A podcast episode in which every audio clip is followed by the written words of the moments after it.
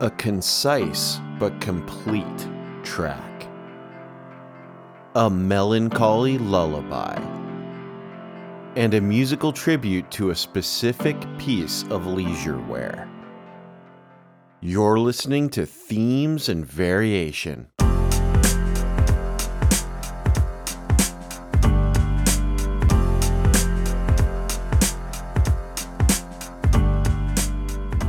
Themes and Variation is a podcast about music and perspectives brought to you by the online music school Soundfly. I'm your host, Carter Lee.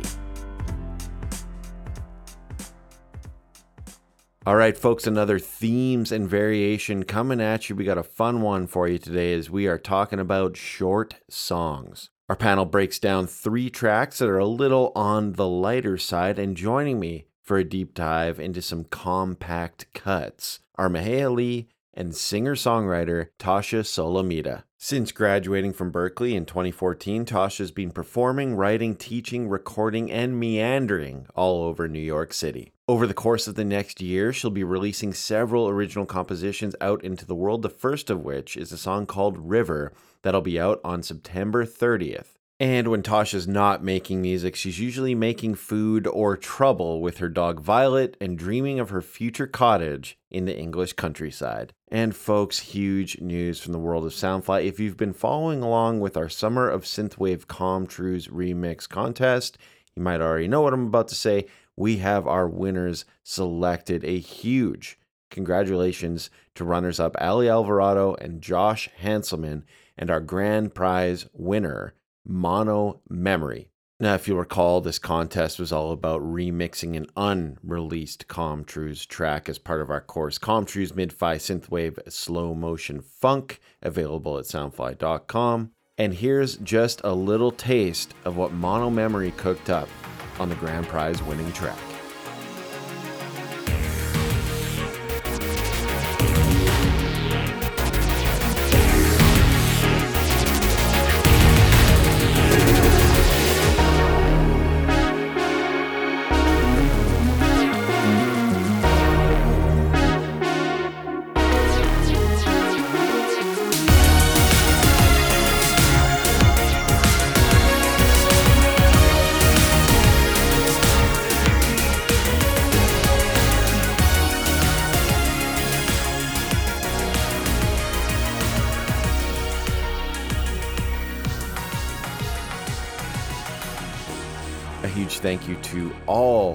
Participants of the Summer of Synthwave Com Truise remix contest. We really got so many incredible submissions over the last couple of months. And a big thank you to all of our sponsors D16, Arturia, Samples from Mars, and Kilohearts. Incredible prizes as part of this contest. Thank you so much. And folks, if you want to learn to make bangers like this, you got to head to soundfly.com.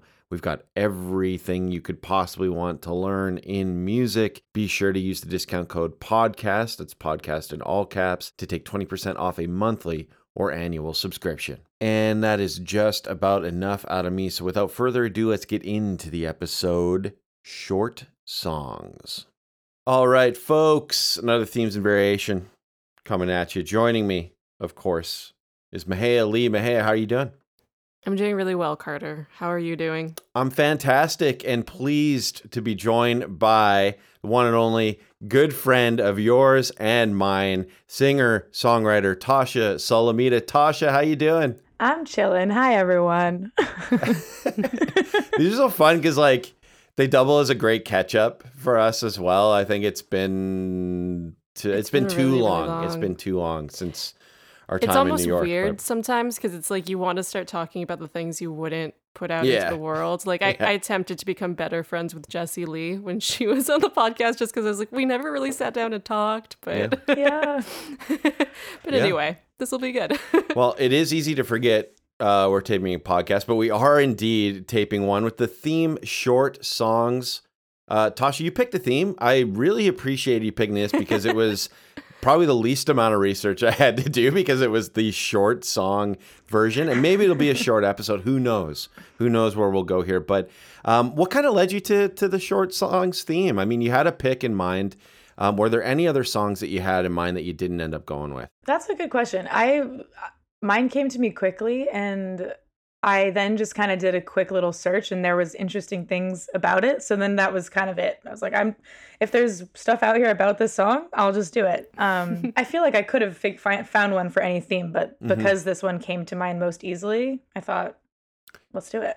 when I was thinking short songs, I couldn't find like a very good parameter for myself. I guess I just had to feel short, right? And we'll get into that, I'm sure, with our selections. But were there any kind of yeah parameters that you were giving yourselves, or like, okay, it has to be under this certain length, or like what? Yeah, what made it a short song to you? Or, Oof. I, I thought somewhere it said two minutes or less, but maybe that was just the parameter I set in my mind. I, I, thought like I that. read that. I think that we. Hey, is your song you under two mine. minutes?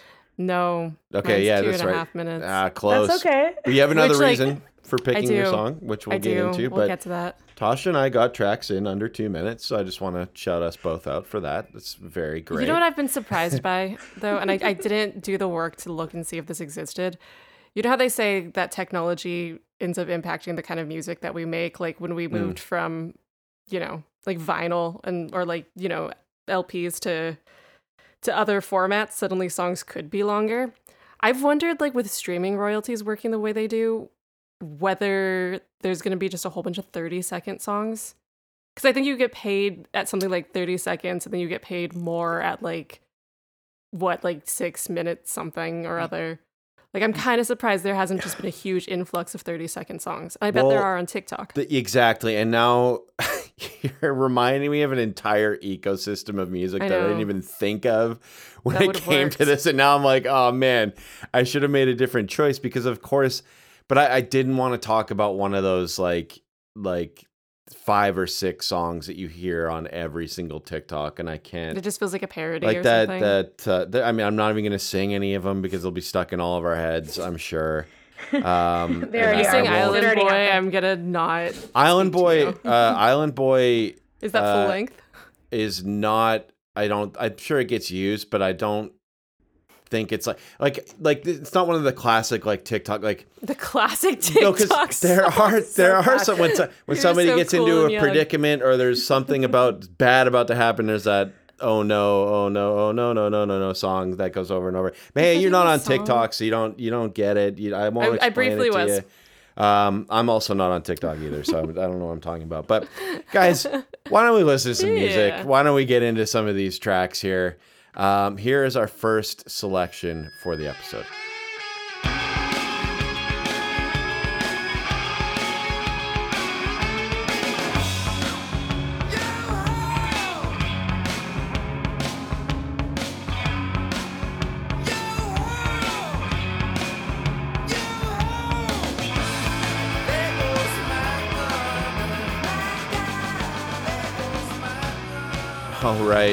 folks, we are listening to There Goes My Gun from the Pixies, the record Doolittle. Had either of you heard this track before?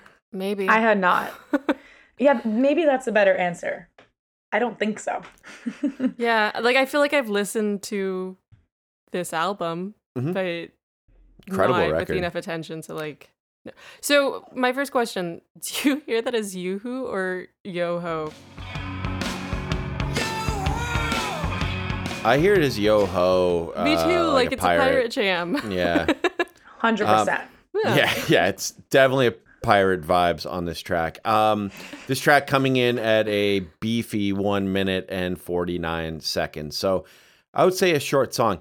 The reason that I picked it for this episode, though, I wanted to find something that was short but felt complete, but had some Mhm. other elements into it that still showed uh, that, you know what, you can get a really nice, full, complete track out of something under two minutes long. Um, and I think the song really does a great job of doing that. The very first thing about this track that, you know, kind of I think lends to it being a, a complete song is there's some mixture of meters going on. Right off the bat, uh, you've got a bar of four followed by a bar of two. Now, you could think of this as just three. You know, that's six beats, bar four, bar two. You could think of it as in three. But when you listen Or to the six. actual backbeat or six, um, but yeah, or yeah, or like Or a three, variety or of four plus things. two is six. um, but we've got you know bar four followed by I think bar four because of where the snare is being placed. There is a backbeat Hmm. when you first hear it. Um, as the song, you know, you get into the verse, which the verse is really just like, uh, let's see, four words. The the first verse, anyways. There goes my gun, repeated over and over and over. You've got three bars of four followed by a bar of two, so it stretches that out a little bit.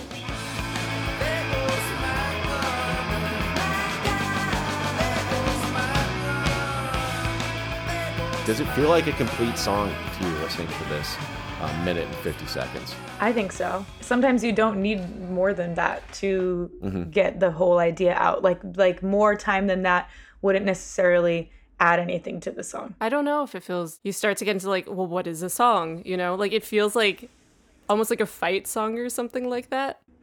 Like Yeah. I don't know if there's like a story to this. Like Well- I, I can't follow a narrative. I'm maybe you're gonna I- correct me on that. Maybe I weirdly I found an internet commenters just like oh, really perfect. long example. Yeah, so it's Amazing. completely You know it's unvetted.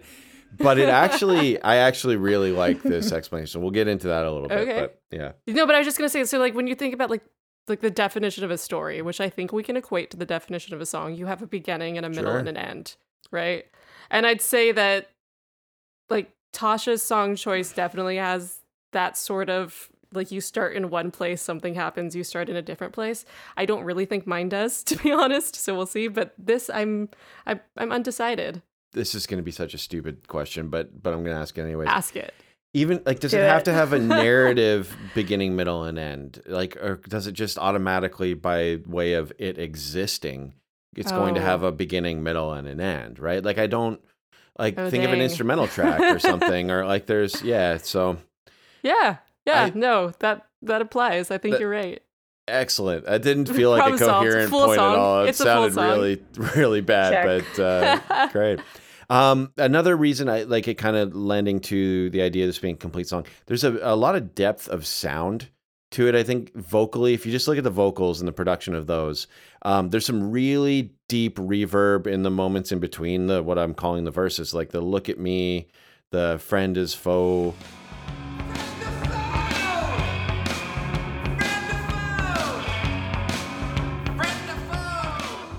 super deep reverb, way buried in the back, and then the verses are are much more clear in clarity. And so, like to have that kind of um, just mm, kind of treatment of the vocal production again in a very short pint-sized track, I think was really interesting and led to that being a, a complete track as well. We also get a guitar solo. Uh, it only lasts for four bars, but like when, when you first Still look at this song, is yeah, exactly. Like it's like the song's under two minutes. Like I'm not expecting there to be a, a guitar solo at all, but they found a way to do it.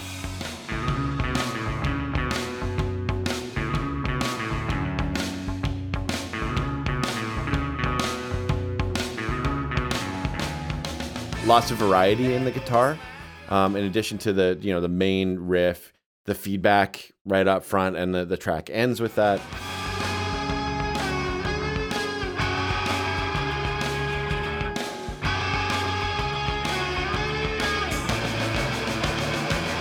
Some really deep tremolo bends on the guitar.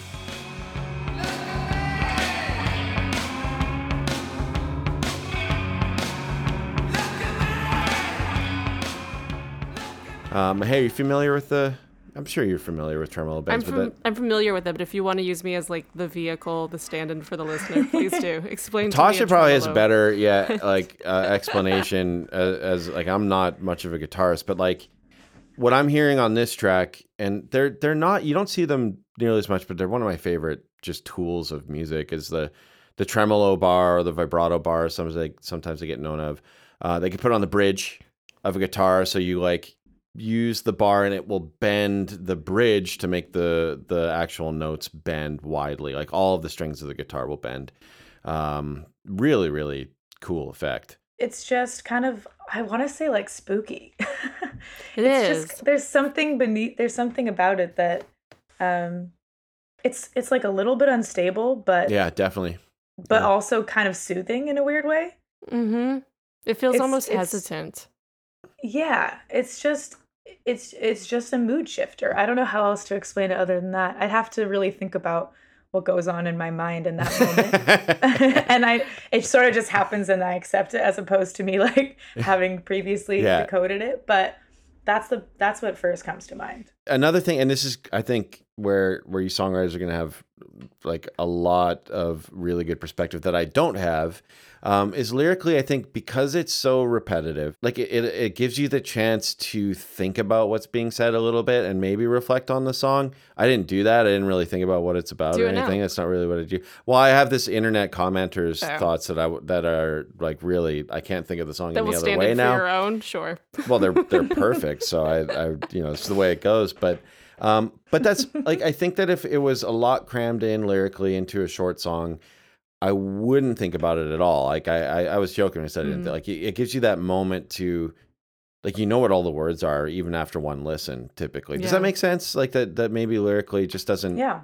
you you have a moment to ponder the words a little bit more Totally. Well, it's like poetry too, right? Like there's certain poets, like someone like E. E. Cummings, where if it was, if there were too many words that were that, that could mean that many things, you just wouldn't bother. But because it's like you, your attention gets focused on these specific phrases that could kind of mean anything, they start to really take shape for you in your mind. I think that songs that repeat things in that way, or like we bring him up too much, but like Ryan Lott and the Son Lux stuff does mantra like lyrics where it's these really pretty short lines that just get repeated. Mhm. Your brain starts to explore every possible meaning after a while. Um, because this song can mean a lot of different things. Let's see what this uh the internet the mysterious person on the internet yes, uh, yeah, so I, I wish I had a name. I wish I even had a username to attribute to this person, but I I can't remember where I saw this and just saw it anywhere. Yeah, I'm not gonna. We don't use Convenient sources story, Carter. Very Here. good. yeah. Um, so uh, yeah, I have no idea what the song is about, but yes, this one random internet comment actually really stuck with me. So this is what this person said. Uh, beginning the quote now. So uh, here's what I think, and I think it's a pretty damn solid take on the song. I am inclined to agree with this person, uh, especially given Charles's. This is Charles Michael Kittridge, uh, also known as Black Francis, the lead singer of the Pixies. Uh, habits of using sound, volume, effects, and inflection to add description or reference to whatever story he was telling. So the song is a story about an abstracted encounter with and shooting of a hostile stranger. Uh, first verse, yo ho, Charles is shouting out loud to get the attention of someone far away from him. Second verse, look at me. Charles is shouting with increasing volume from an echoey distance in another attempt to get the unknown person's attention. Third verse, friend or foe. Charles starts out with shouting, and with each repetition, it gets quieter and less echoey. The person is getting closer until finally we are right there with Charles whispering to us. This is where There Goes My Gun comes in as the conclusion, the chorus of the song that we've been listening to. The unknown is in fact a foe, and Charles's gun goes off. Um, so yeah, that's uh, that's what some random person on the internet said, which I actually really like that. I couldn't I couldn't come close to topping that. Yeah, that feels like an Occam's razor thing where like any other interpretation I think of now seems way too convoluted. Yeah. Yep, 100%. yeah, I'm like, is The the, gun a metaphor? We have to ask. Mhm. But the thing is, then that, that also just shows that it's a, a full story for sure. And if the full story can be Yeah. told in that amount of time, then it's a full song. Absolutely. You know? Absolutely. Also, also, one other thing I thought about earlier in our conversation was Mahea, you said it kind of sounded like a fight song. And I think another, I mean, obviously that's different than what we just heard, but it's kind of there's there's somewhat parallel, you know. Yeah. I mean, it's it's a moment of tension, which Uh-huh. There's some animosity. you know what I mean? But the thing Yeah. is, I think another element about what makes a short song feel um, complete is the type of song. Like a fight song, if you're talking about, let's like be very general. A fight song is not going to be four and a half minutes long. If if we're talking Mm. about you know a Mhm. typical fight song, it feels kind of chaotic and like thrown at you from the beginning. This song, but hmm in that sense, you kind of really don't need that much of it because it's already there. You're already kind of at the level. You're thrown into it. Um, I don't know. I think that's another Yeah. element of it is sort of what Totally. bracket you'd put the song in. It's an awesome point. Um, I'm happy to move on to our next selection, though, guys. If you guys Okay. are ready, I think Sure, uh, sure. I think we got a lot out of that uh, minute and 49 seconds. So let's, uh, without further ado, move on to our second selection for the episode. Once there was a way to get back homeward.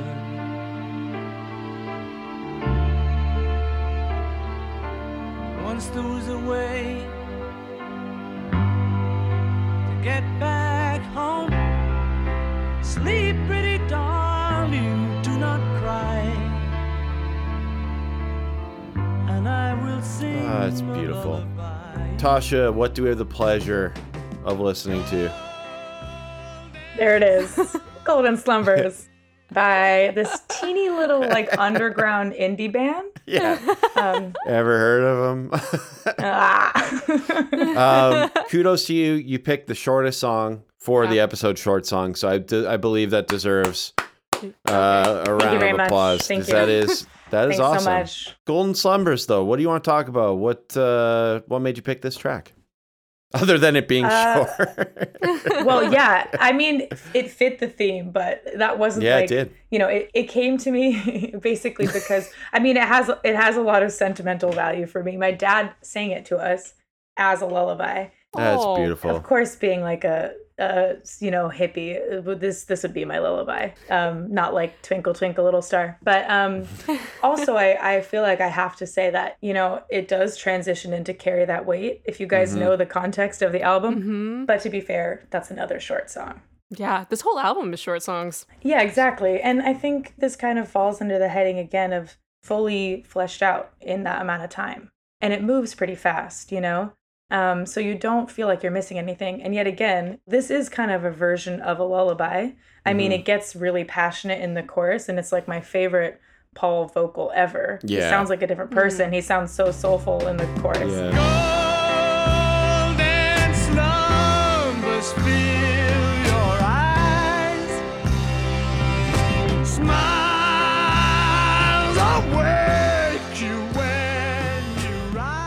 But it kind of sounds like a wonky lullaby, and a lullaby would never be more than this long, really.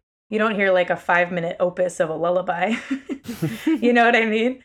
This one was really interesting to research because basically the feelings I have about it, just from having heard it growing up, are kind of what it's supposed to be about, which is nice when that happens. Yeah. That's sweet. yeah, it was written by Paul like a year before it came out in 1968 and he was this is the most Paul McCartney story. He was like at his dad's house in Liverpool and there was a book, what was it? It was like a book of of old songs from like the 1600s. Um that was his little stepsisters and he couldn't read music, right? So he just saw the lyrics and he couldn't remember what the melody sounded like. So he just um, put his own music to it for the beginning at least. Mhm. Basically the first few lyrics. to get back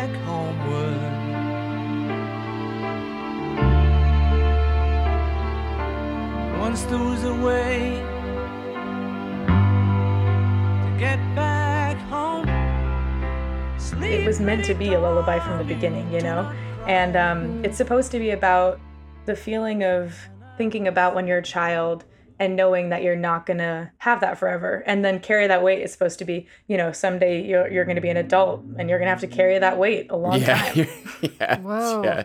It's not going to be It's as really fun, heavy, Yeah. and- yeah, I never thought about that. yeah. And like, I just, I just like gave myself chills explaining it because it's Yeah. really Yeah, beautiful. seriously. just i mean like it's just uh it's just really relatable and and the song is like the the tone of the song is perfect for that because it's mournful and it's melancholy Mhm. and it starts with this little twinkling majory sounding thing and then it drops into the minor key Once there was a way to get back homeward.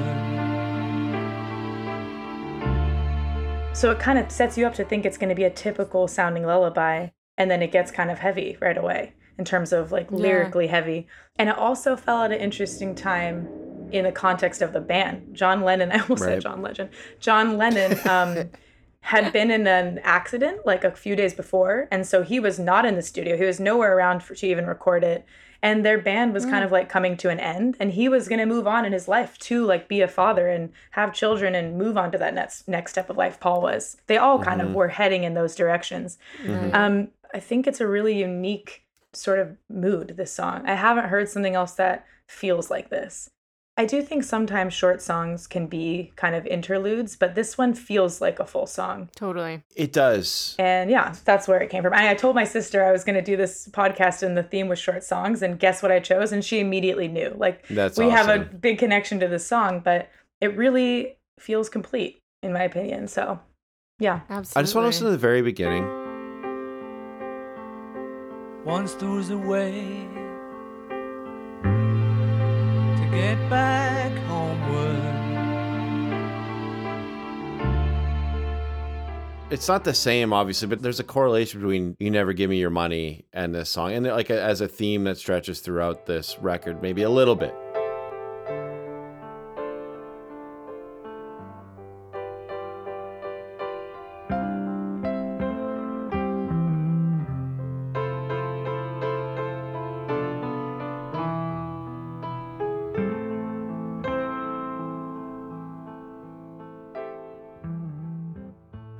You mean musically or? Well, it's probably just the big drum fill. I break down. Out of college, money spent That happens in both songs. Mm, Huge drum fill.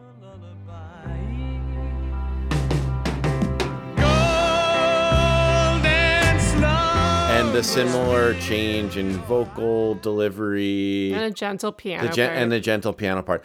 This song, I have a hard time differentiating between, like, or separating it from "Carry That Weight." I think they were actually recorded together um, as They one. were. That's why I was yeah. like, sorry to interrupt you. That's why No, no, when please. you were like, you get the credit for the shortest song, I felt a little bit guilty. No, it's it. No, you get the credit still. It's one thirty They're listed That's what it- right? they are listed separately, and they're Yeah. not. It's but they were recorded kind of to go into each other um you know and, and they were recorded as one piece but clearly Mm-hmm. are you know it's a it's a jump to a different idea even though they're connected I wonder why.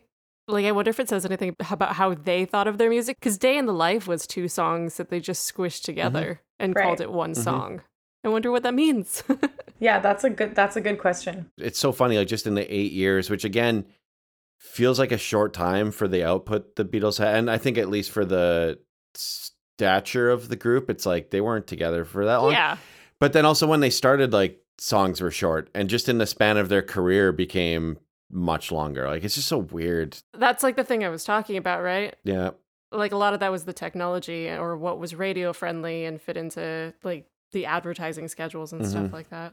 Um, this isn't related to anything, but like, I, like just in listening to it, the production of this time too, and everything being panned so hard, I just love that. The entire drum kit is on the left side. The entire piano Yeah. is on the right side. It's really cool. The vocals are right dead center.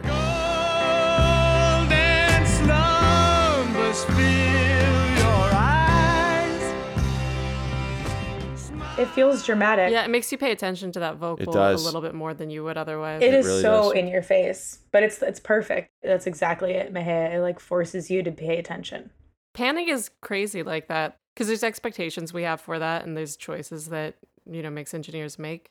Even things like in an orchestral mix, you can mix it so that the person listening feels like they're in the audience or you Yeah. can mix it so that the person listening feels like they're in the orchestra. And it's a totally different experience somehow and one you don't really notice at first.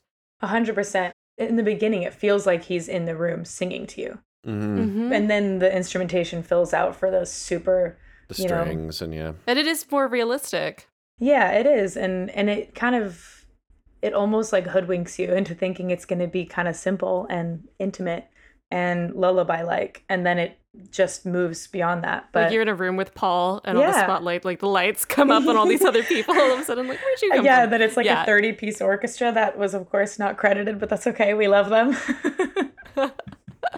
yeah.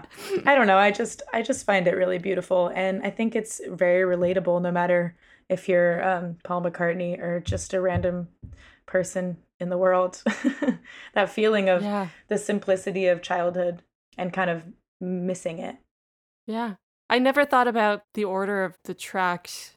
Like, you just don't think of it as being that important, other than like, how does it make you feel? But I'm going to have to re listen to all of Abbey Road and be like, okay, but if I think of this as one through line, what is Yeah. that experience Mhm. like now? I feel like I need to too. You know, I I more heard it on its own than anything else. Right. But but you're right, uh, Carter, that there's always these like connective tissue pieces between the songs. So Yeah. they do that, you know, obviously. So it makes you want to listen to it as a whole as well. Yeah. The whole. This album. is one of those records for sure. That's, I mean, there are obviously tracks you can just pull out. you pull any of them out. Yeah, they're really good. It's tough for me to like talk or like wax poetically about the biggest record of all time, possibly. So I don't want to like, I like, it, yeah, like it's tough. It's like, yeah, Ab- basically what I would say right now is Abbey Road is great. That's that's like how how that thought would be um just kind of delivered. How do you feel about Octopus's Garden? I don't like that song, but uh, I do. I'm sorry, I don't like that song. But I, but it's like I don't. It, I don't like that song in the context of like the rest of the album. It's just unbelievable. The entire record's Sure. incredible. It really is. That's fair. Paul, what did polyth, polyethyl, polythene, Polythene polythene Pam. Pam. Mean Mr. Mustard. Like Maxwell there's, Silver Hammer. I like Maxwell love that Silver Hammer. I love that song. Mhm. Um, but there, yeah, I mean, There's so many good ones on this one. Oh, something's on this album, right? yeah.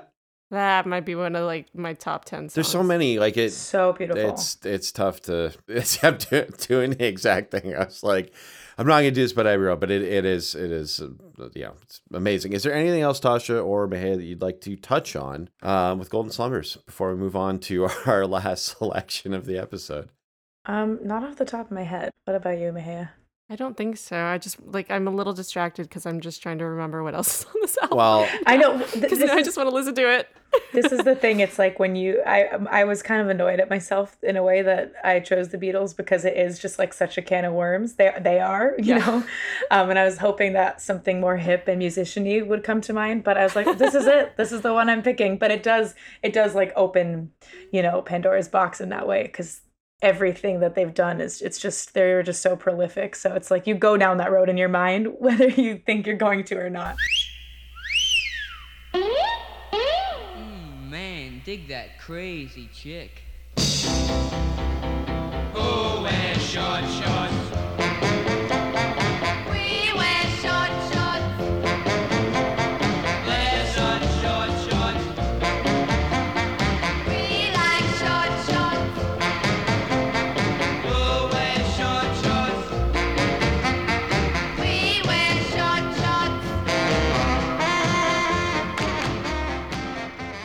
Mahea, what uh, do we have the utmost pleasure of listening to? We are listening to the song Short Shorts by the Royal Teens. I did not know the name of the group that did this song until I was prepping for this podcast episode. Did you? No. no definitely not Right? I, I, I didn't mean to sound so of course not. That way. Ugh, please. so critical. Those guys? No, so they were a, a very young group from New Jersey in Yeah. the mid to late 50s. Actually, the guy who says, um, man, dig those crazy chicks, or whatever it is he says right at the beginning, Mm, man, dig that crazy chick. He was 14 when he joined this group. Mm, yeah, He's either 14 or 15 when he said that line, which somehow makes it like less feel like that offensive. fits. It does. Yeah. It seems more like playful and, and like cheeky in a more innocent Right? way. Yeah, that's then true. like then whoa, kind of whoa, whoa, pervy. whoa, whoa. Is that the 14 year old? Is that Al Kooper? Was the first guy? No. What? Al Kooper was in because I've searched was Royal in the Teens. Royal Teens. Yeah, which is Yeah. wild. Yeah. Like, No, his name was Billy Crandall. He's the sax player in this. He didn't stay in the band for very long because when they started to get opportunities to tour with like some giant names, his parents wouldn't let him drop out of school. so he was ah. replaced in the group because he was 14. See, that's very wholesome, but also kind Right? of tragic. Yeah. Yeah, I know. it really is. Because like this group still does stuff together apparently, or that's what their website looks like anyway. oh man, I have to look this site up. Yeah, but talk. You're very excited about Al Kooper. I don't have a lot to just that. Like, I was shocked. Like, he's worked with a lot of pretty incredible people. Blood, sweat, and tears. Who's part of Yeah. like that. Like, it's just he also taught at Berklee uh, in the early I two didn't know that. So, um, I was shocked to little see Berklee that. plug. Um, yeah, we can't we can't go any episodes without talking about Berklee somehow. um, I now have to venture off to the Royal Teens. Uh, oh, this website looks exactly how I, I thought know, it exactly was going to look expected. like. and they're standing in front of a Ford Fairlane, which Yes. factors into Oh, the story man. of this song. So I guess they had this like kind of well, not even kind of bluesy. It's just a straight up blues. It is a 12 bar blues. There's like nothing unexpected in the harmony. It's exactly where you expect. You know, it's like one for four bars, four for 2 Mhm. one for two, five, four, one, five. But so they had this bluesy song and they they didn't know what to call it yet. And they were driving around in Mhm. their Ford Fairlane and they saw two young women come out of a sweets shop wearing like cut off denim shorts. And The rest is history. yeah, exactly. The world has changed forever. Those two guys do, it seems, take credit for having Coined the coined term, the yeah. short shorts. So That's an How could extreme reach. I mean, it's possible, but yeah. I mean, it's possible because that's the like that's the era when short shorts became a thing, and this song was pretty huge, right? But like, what else would you call them? I don't know, but I guess it's Isn't that- specifically well, just shorts. You would just call Okay, them shorts. oh yeah, sure. Okay, But- sure. they took credit for saying it twice. yeah, Um, short. But like, I guess it's specifically cut off denim shorts Hmm. because I always thought it meant like any short shorts. Yeah, I wasn't necessarily picturing only. I don't think I was picturing anything. I was just being a grandma, but I, it, that's not what came to my mind. Yeah, like I thought like running shorts could be short shorts, but I don't think they can by No, this yeah. definition. it has to be like Daisy Dukes. Um, but yeah, I don't know. I guess up till that point, shorts never would have been that short. That's a So very maybe good they did, right? There's a lot of interesting thing happens with where who's getting credit for what in this. Uh-huh. I'm, I'm noticing another theme here. yeah. we'll we'll, we'll Yeah. let them we'll let them we'll let them have that. Even if they weren't the first people to say it, they definitely popularized it through this song. We all know this song, even though none of us knew who the band was. Are there more you know, until- lyrics to the song than "Who Wears Short Shorts"? Because Oh, that's the thing I was going to talk to you about next. So, even though this isn't the shortest song in our selections, it kind of is because it's really just the same thing three times with an instrumental break thrown in. Um, the melody doesn't vary. It's call and response. Who wears short shorts? We wear short shorts. They're such short shorts. We like short shorts. Um, and then Oh I think it, it, it varies a tiny bit. I think at one point they say something like "bless 'em short shorts." So it's just three couplets essentially. It starts with "Who wears short shorts?" We wear short shorts, and it ends with "Who wears short shorts?" We wear short shorts. So It's really just a chorus. I mean, I think it is, Yeah, there's a solo in this too, right? They snuck a sax Mhm. solo. and it's pretty nice. It's we we pretty like the sax solo. I want to I want to go back and listen to that.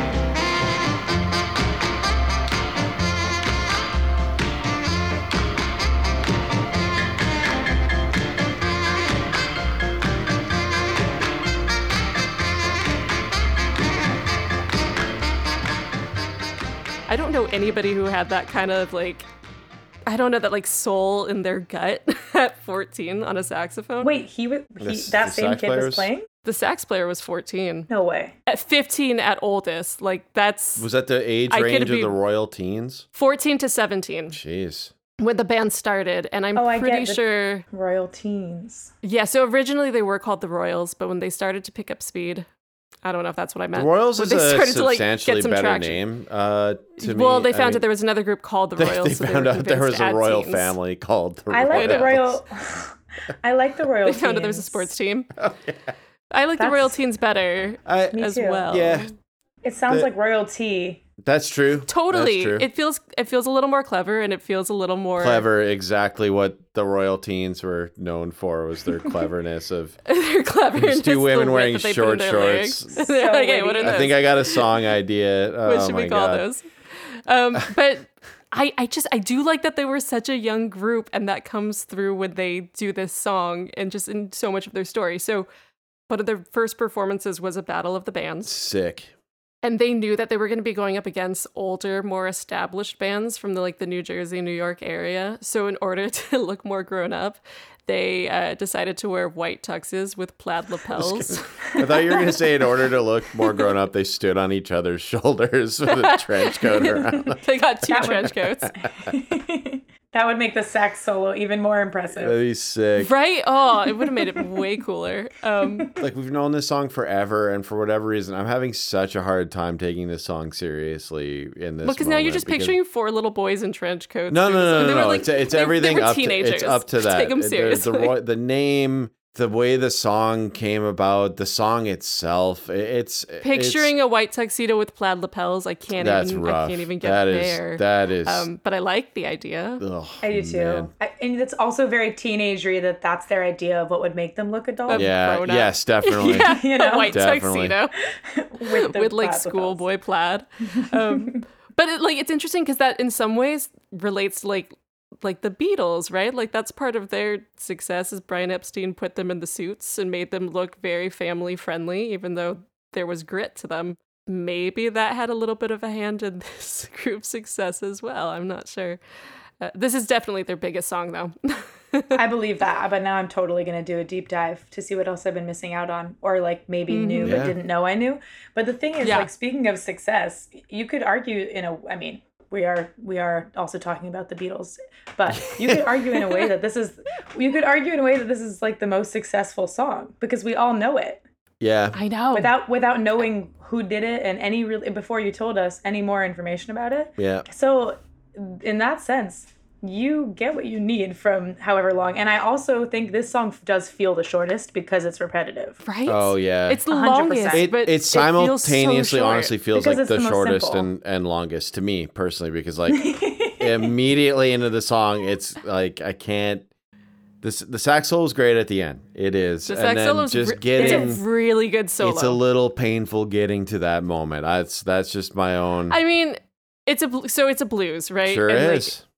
They keep things really simple up to that solo, and when that finally happens, you start to hear that they had some chops. You know, like the pianist is That is good. impressive. I Um, th- at the like to be that young and it sounds great for It sounds like a hell of a lot better than I did at that age. Definitely. Good job, kiddos. Yeah. One of them was 17. He was almost a man. yeah. yeah, I mean, that's freaking old in today's terms. Um, I think another thing is like the thing about blues is that you don't need it to go on very long. And you know, like I'm thinking Mm. of um, Give Me One Reason by Tracy Chapman. Yeah. which is a Mhm. great song. But whenever I sing it at gigs, I'm like, God, this is a long song. And you don't need the blues. You don't need a blues for five Yeah. minutes. You you don't Right. really. It's No. kind of like this little package, and you know where it's gonna go, and it Yeah. feels familiar. yeah. So Yeah. It's comfortable. it feels like the right length. In that Yeah. sense, it completely feels like a full song, and it makes me think about other blues where I'm like, gosh, this I don't necessarily need three more choruses. We wear short shorts.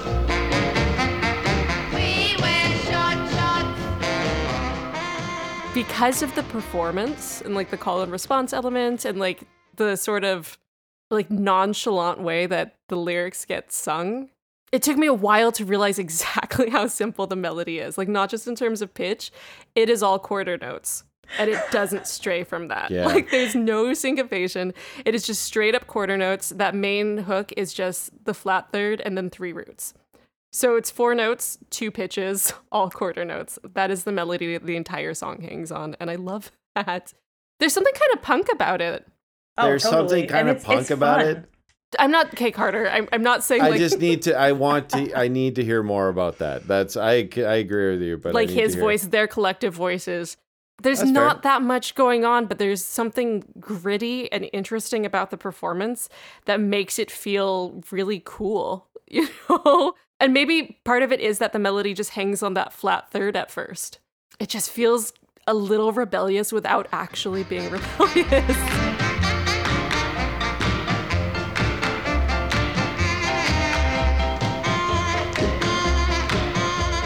It is time for our favorite, and my favorite, absolutely part of the podcast where we get to learn a little bit more about our guests. So, Tasha, thank you so much for joining us on this episode.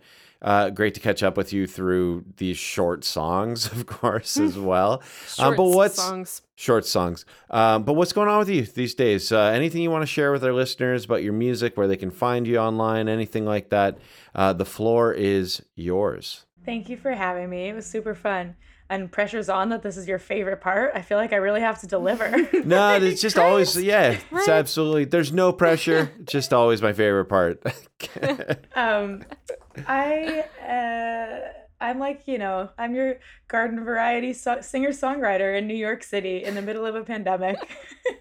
um, I yeah I have some music out under my full name, and I'm gonna be releasing more hopefully end of the year, beginning of next year, which will nice. be on all platforms. And probably uh, the best way to find me is Instagram, tasha.solo.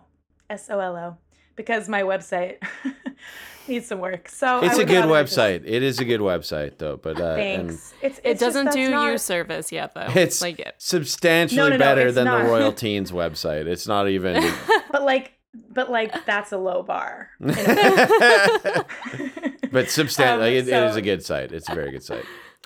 Well, that's that's very generous. I need to be better on social media, but yeah, that's that's me. I'm just doing my thing.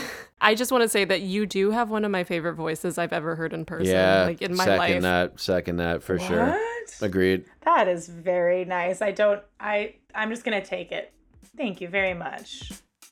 And that's going to do it for this episode of Themes and Variation. Thank you so much for listening. If you'd like to listen to every song mentioned on this episode, be sure to check out the Spotify playlist in our show notes. Remember to head to soundfly.com for all of your music learning needs and use the discount code PODCAST in all caps to take 20% off a monthly or annual subscription. A huge thanks to Tasha for joining us on this episode. It was so great to catch up with her. She was an incredible guest. And as a special treat, we're going to play this one out with a snippet from the track she's about to release on September 30th River. And we'll be back in two weeks with a new episode and a new theme.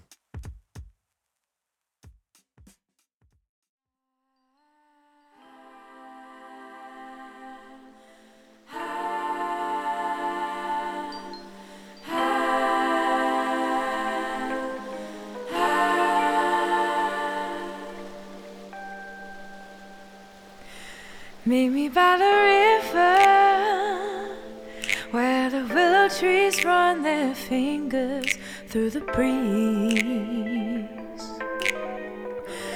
Listen closely to the fickle trickle of falling rain. Meet me there. There's no time to explain. Follow the stream, skips through the woods, dazed in a dream. So good, you arrive. Rocks turn to sand, and the river waves turn.